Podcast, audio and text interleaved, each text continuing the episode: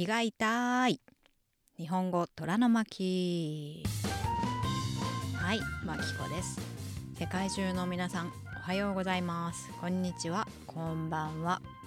今何時ですか？これを撮っている今今は、えー、日本はうん夕方の5時30分です。こんばんはですね。最近ね胃が痛いんですよ。間違いなくトラの試験のストレスからなんだよね。いや分かってたんだけど胃がなんかおかしいぞっていうのは分かってたんだけどでもね辛いものが大好きなんです。タイのトムヤンクンってありますよね。でトムヤンクンをインスタントヌードルにしたトムヤンクンヌードルっていうのがあるんですけど実はそれ箱で買ってる箱買いするぐらい好きで。でもう胃が痛いんだけど気のせい気のせいってもう無視してねトムヤンクンヌードルとか辛いものとか好きなものを好きなだけ食べていたらやばいことになってきました。さすがに。なので最近はおかゆを食べてます。おかゆ。でもねなんか病院のご飯みたいでね飽きちゃうんだよね。体にはいいけどだからなんかやっぱお寿司とか食べたいなと思ってさっきね食べてきちゃった。そしたらねやっぱダメだね。ダメだ。まだね全然痛いわ。お寿司もラーメンも当分我慢です。うーん。ほんと早く試験終わってほしい。そして親子ともどもストレスから解放されたいです。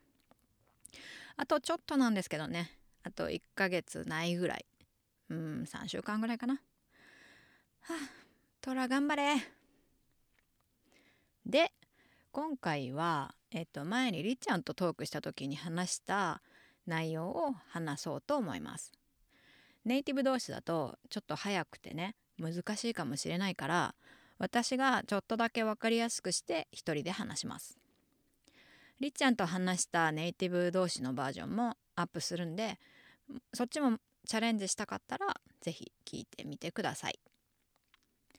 りっちゃんとのエピソードであの私の旦那さん、まあ、ネイティブ同士だともう旦那って言っちゃうんだけどそう旦那は実は仕事でインドネシアに住んでいて日本人なんだけどね。えっと私たちもあのコロナの前はよくインドネシアに遊びに行ってました。行くと大体23週間いたりしてね。であのお手伝いさんと運転手さんがインドネシアのお家にはいるんですけどそのお話です。でお手伝いさんって私たちね日本人はあんまり慣れていなくてで家にお手伝いさん来るとなんかすいませんって思っちゃうんだよね申し訳ないなってだからあのお手伝いさんが家に来ると「あトラちょっと外行こうよ」って言って無理やりね家から出たりしてたの。なんか家に一緒にいるのに掃除とか洗濯させたらなんかいけないような気がして申し訳ないなって思っちゃうの。気使っちゃうんだよね。でトラはねだんだん気使わなくなってきてお手伝いさんが来ても「俺は家にいるわ」って平気でねゲームしてたりするんだよ。お金持ちのボンクラかってね。ボンクラってあのスポイルドキッドってなんかお金持ちのあの子供たちってスポイルドされたりするでしょ？でさっき辞書で調べたら「イリオット」って書いてあったけど。そうまあボンクラって呼んだりします。でねボンクラかって。であのトラは家でゲームしてるからしょうがなくね私は一人で外ランニングしたりしてくるんですけどでランニングして家に着いたらちょうどねお手伝いさんが洗濯が終わってたりしてでそこにその自分が ランニングしてきてもう汗だくになったシャツを脱いだりするんですよ。そうするとそれも洗ってくれるの。なんかねいやもうこれはいいよってこれはもう明日自分でやるからって言ってもなんかね大丈夫大丈夫って洗ってくれたりするんですよ。ほんとありがたい。本当にありがたいですよで朝ね起きて何にもしないで トラとプールに行ってで帰ってきたりするとお手伝いさんがなんかもう全部掃除も洗濯もしてくれたりとかしてねもうほんと最高なんですよ。で日本から持っていったミニオンズのねキャラクターの枕とかねぬいぐるみとかなんかベッドの上に上手にディスプレイされてるの。なんかウェルカムみたいにね。もうあのホスピタリティおもてなしがね素晴らしいの。素晴らしいねお手伝いさん。でも日本でネットフリックス見てたら最近なんですけど「メイド」ってドラマ知ってますか ?MAID ってねメイド。日本語ではメイドの手帳って名前なんだけどお手伝いさんとかハウスキーパーさんの話。あと韓国のあの有名な映画で「パラサイト」ってありましたよね。それも見たんですよ。そしたらやっぱお手伝いさんってそこの家の人がいなかったら冷蔵庫とか開けて食べたりお酒飲んだりするんだねって思ったんです。あと長い間家の人がいないなって分かったらもう絶対にそこに住んでるよね。でそれ見ていやこれはうちも絶対やってるなって。うちのお手伝いさんも絶対やってるよなって思ってしまったんですよね。だってさインドネシアで旅行に行こうと思って準備してた時があったんですよ。スーツケースとかに入れてね。そしたら「あ旅行に行くの?」とか「えミスターも行くの?」とか「え何日までどこに行くの?」って「いいねクリスマスホリデーで」って言われたり聞かれたりしたの。でなんか普通のコミュニケーションかなと思って私も「あ何日まで行くんだよ」とか「どこどこに行くんだよ」とか「ミスターも行くんだよ」とか言っちゃってたわけだ。でもあれは今思うとやられたなと。わかんないですよ。わかんないけどそのドラマとか映画見たらね。いややっちまったなと。お手伝いさんやってるなと思ったわけですよ。いやいやいやうちのねお手伝いさんはそんな人じゃないですからって。本当はずっとそれで思ってたんだけどやっぱあのネットフリックスとあと「パラサイト」の映画見たら確信してしまいました。うん。お手伝いさん絶対私たちがいない時にね来てパーティーしてるしてますよね。でもあのまあうちは基本的に旦那が一人で住んでるから男の人の一人暮らしで何にもないの。あのお酒しかないの。あとはおつまみのお菓子とかそれぐらい。だから私たちが遊びに行っても本当に何にもなくって。で外に食べに行くかウーバーってあのインドネシアではグラブって言うんだけどグラブばっかり。で冷蔵庫の中も本当何にもなくてあのジュースもないし水があるだけ。だからあのまず私たちは行ったらなんか朝ごはんのヨーグルトとか自分たちの水とかそういうの買わないといけないぐらい何にもないんですよ。だからそのヨーグルトとかがねあの私たちが帰った後も冷蔵庫にちょっと残ってるぐらいででまあ何にもないからもしねそれが食べたかったら全然いいですよ。あのむしろよかったらどうぞって感じです。本当にねこの家には何にもなくてこっそり つまんで食べるものもなくて申し訳ありませんねっていう気持ちでいます。はい。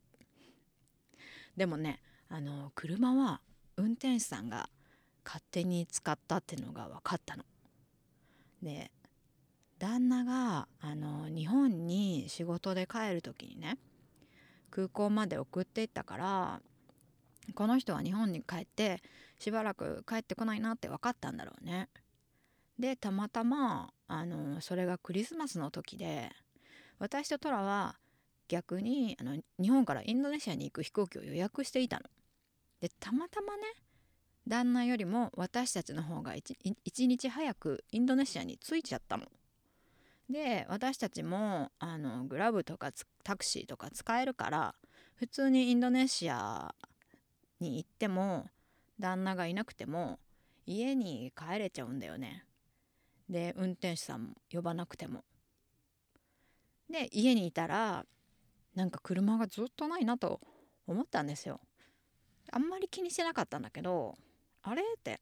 朝になってもないなってあれなんか一日中ないよね？ずっとないよねって思ってたんだけどあんまりそんなに気にしなくて。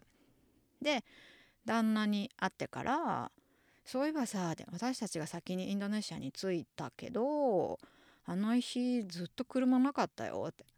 会社で誰かが必要だったのって全然なあの普通に聞いたの。そしたら「え何それ?」って言われてなんかもうドラマみたいだよね。そのバレ方。家の人が帰らないと思ってあの帰らないと思ってたら 急に帰ってきちゃうってね。本当あのメイドでもありましたよね。あのパラサイトもありましたよね。そのそのあのストーリー。で調べたらやっぱり運転手さんがうちの車を使って実家？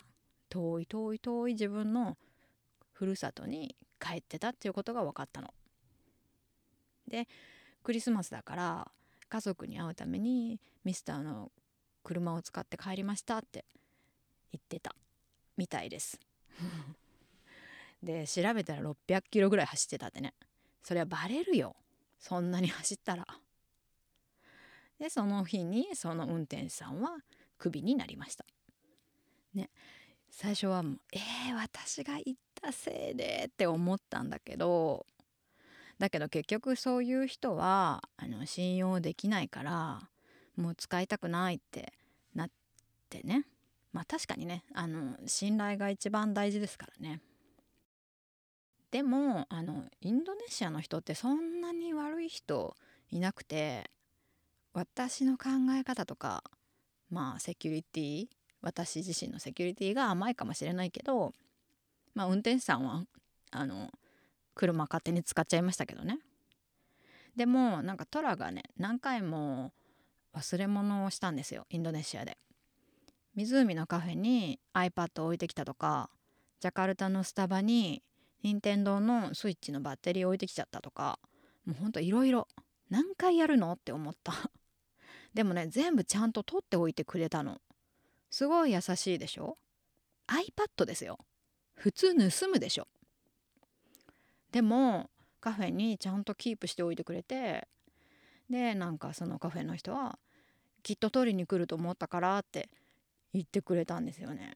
優しいですよね。もう感動しました。逆にねあの日本でトラがゲームセンターに財布を置いてきた時あったんですけどもうその時なんて小銭しか入ってなかったのに小銭ねコインしか入ってなかったのに1円も残らずにね抜き取られてましたよ。ほんと260円ぐらいしか入ってなかったんじゃないかな。それでも取るって。あとね電車用の IC カードも取られてたんです。子供用の IC カードですよ。大人じゃね使えないんですよ。でもそこまでするってそこまで取るって思うぐらい全部取られてました。だからあの日本は安全って言われてますけど決してそんなことはないしインドネシアは危ないって言われてるけど逆に盗まずにいてくれたりするしね。なんか本当にその時の運とかその会った人によりますよね。うん。ねちょっと長くなっちゃいましたけどそんなインドネシアでのお手伝いさん運転手さんの話でした。大事なのは自分できちんと管理することですよね。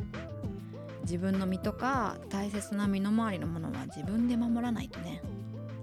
ネットフリックスと運転手さんの事件から私も勉強しました。皆さんも気をつけましょうね。